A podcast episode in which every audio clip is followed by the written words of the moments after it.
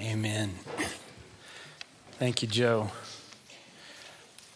I do too love Isaiah and this great prophet as he uh, speaks to us this evening. When Isaiah chose to speak to our, our deepest longings and our, our deepest needs, the prophet chose light as the symbol because he knew how dark the world can be. Uh, so we come tonight to celebrate the light. The light of the world has come. Over the past several weeks, we've been asking ourselves is this just another Christmas? And the answer is it depends. it depends on you. It depends on if you believe the miracle of the message. If you believe the miracle of the message, then it can never be just another Christmas.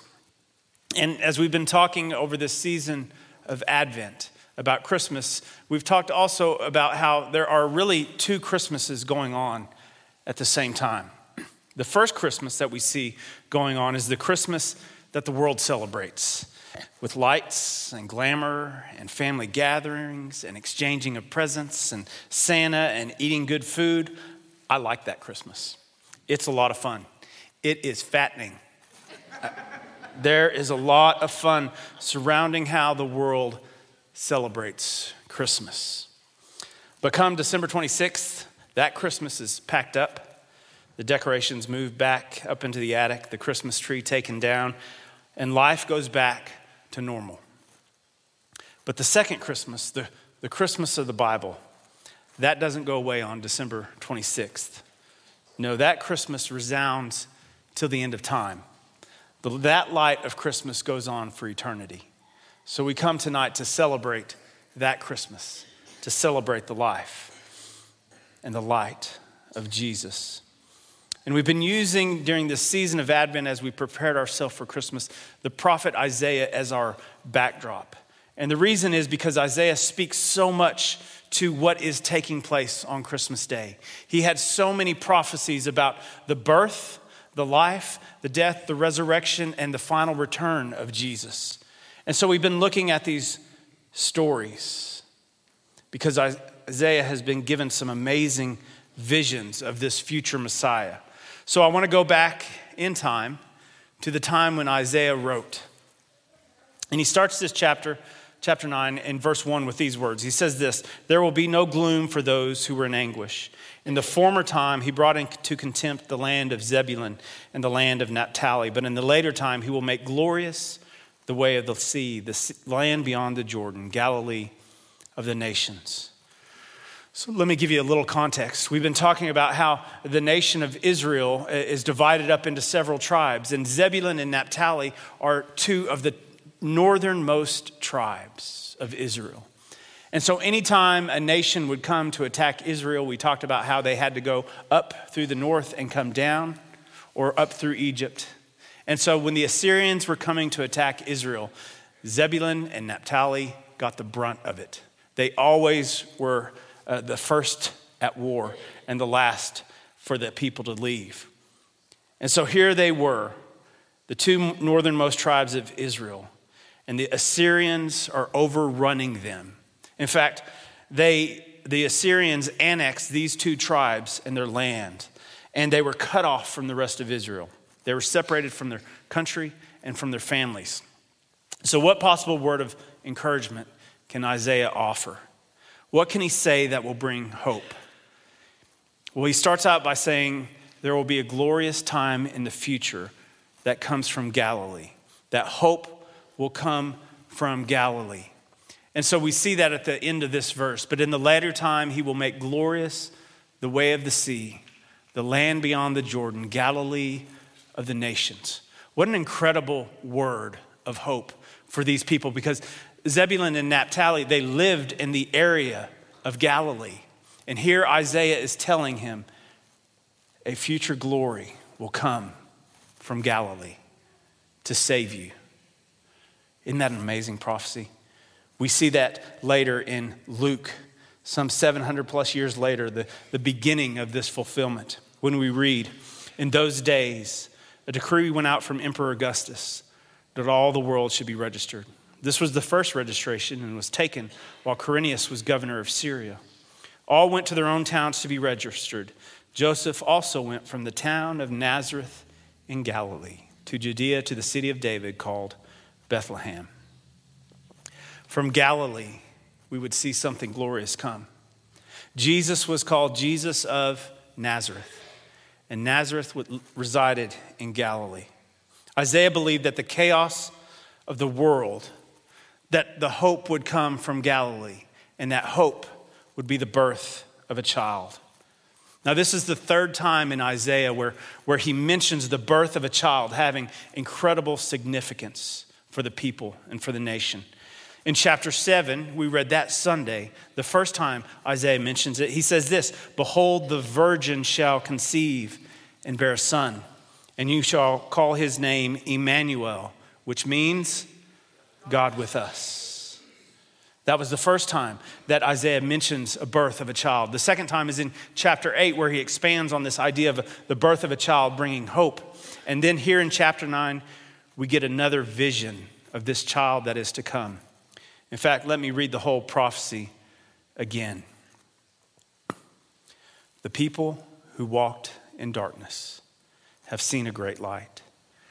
Those who lived in a land of deep darkness, on them light has shined. You have multiplied the nation, you have increased its joy. They rejoice before you as with joy at the harvest, as people exult when dividing plunder. For the yoke of their burden and the bar across their shoulders, the rod of their oppressor, you have broken as on the day of Midian. For all the boots of the trampling warriors and all the garments rolled in blood shall be burned as fuel for the fire. For a child has been born for us, a son given to us. Authority rests upon his shoulders, and he is named Wonderful Counselor, Mighty God, Everlasting Father, Prince of Peace. His authority shall grow continually, and there shall be endless peace for the throne of David and his kingdom. He will establish and uphold it with justice and with righteousness from this time onward and forevermore. The zeal of the Lord of the hosts will do this. What a great prophecy. He's basically saying, I know things are terrible. I know that you're living in darkness. I know that the enemy has killed your people, your loved ones. But listen to this a child will be born, and it'll make all the difference in the world. He will overthrow all of your enemies and bring peace. Not just any peace, but a kingdom that lives in peace forever. Peace will come in the child that will be born. Don't worry, this hope will come to you. Isaiah framed his vision and his, his prophecy in this idea that a light will overcome the darkness, that people will rejoice. See, when Isaiah speaks this word, I'm sure the, the people of Zebulun and Naphtali must have said, That doesn't look like the world we're living in. That's not the world that I'm experiencing right now because they were experiencing terror and brokenness and weeping. But Isaiah responded, It doesn't look like it now, but it will one day. One day, the light will truly overcome the darkness. And I don't think that we, as, as followers of Christ, pay attention to these dreams and these visions enough we need to pay more attention to these dreams and visions every day of our life because that is what our hope is built on. These dreams as big as Isaiah and these promises as wide as eternal peace from God. We neglect these deepest longings of our heart and we sometimes walk through the world in darkness because we forget the light. But Isaiah reveals the hope of the world to us. He says, The people who have walked in darkness have seen a great light those who lived in a land of deep darkness. On them light has shined. And again, he goes on to say that this light will be a baby, for a child has been born for us, a son given to us. Authority rests upon his shoulders, and he is named Wonderful Counselor, Mighty God, Everlasting Father, Prince of Peace. This is where our hope is revealed in Jesus, the one who is called Wonderful Counselor. I don't know about you, but sometimes I need a good counselor when I'm lost to guide me in life. But the next image that the name this is given to this child is, is Mighty God. What a fascinating name for a Jewish prophet to give to a child. How could a Jewish prophet say that a, a child would be named God? That doesn't make sense for a Jewish prophet. How could a baby be God? But beyond that, the next name say, says that this baby is everlasting Father. And the last name is Prince of Peace. Wonderful counselor, mighty God, everlasting Father, Prince of Peace. How could any baby fulfill those promises? It's an absolutely staggering prophecy. It's confounding. Those titles look beyond any human being. For how can a human be Almighty God? That was the mystery of that part of the prophecy for the people of Isaiah's day. They knew that God was going to do something amazing, but they had no idea how and when. It would take approximately 730 plus years for us to get an answer to that question.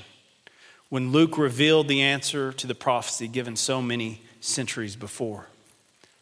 So I want to read to you Luke's version of the birth. The, the scripture is going to be on the screen, but some of you might want to just close your eyes and listen. Imagine that you were there. Place yourself in the story. Here again, this prophecy fulfilled.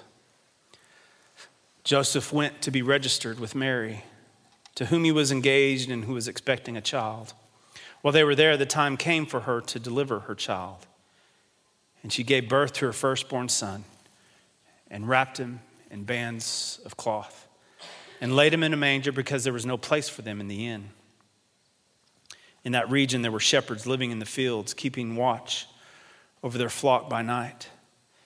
Then an angel of the Lord stood before them, and the glory of the Lord shone around them, and they were terrified. But the angel said to them, Do not be afraid, for see, I am bringing you good news of great joy for all the people. To you is born this day in the city of David a Savior who is the Messiah, the Lord. This will be a sign for you. You shall find a child wrapped in bands of cloth and lying in a manger. And suddenly there was with the angel a multitude of the heavenly host, praising God and saying, Glory to God in the highest heaven, and on earth, peace among those whom he favors. When the angels had left them and had gone into heaven, the shepherds said to one another, Let us go now to Bethlehem and see this thing that has taken place, which the Lord has made known to us. So they went with haste and found Mary and Joseph and the child lying in the manger. When they saw this, they made known what had been told them about this child, and all who heard it were amazed at what the shepherds told them. But Mary treasured all these words and pondered them in her heart. The shepherds returned, glorifying and praising God for all that they had heard and seen as it had been told them. That's the, the message and the miracle of Christmas that God came from heaven to earth and dwelt with us, born a baby. Jesus has come and made all things new. There can never be just another Christmas when we believe the miracle of this message. And so tonight, God invites all of us, wherever we are, to turn to the light, to live in Jesus. You might be living in darkness. That's all right. Jesus offers you light and life. Here again, the message the people who have walked in darkness have seen a great light. Those who lived in a land of deep darkness, on them light has shined. Tonight we celebrate the light of the world. We don't live in darkness anymore. Amen. Amen.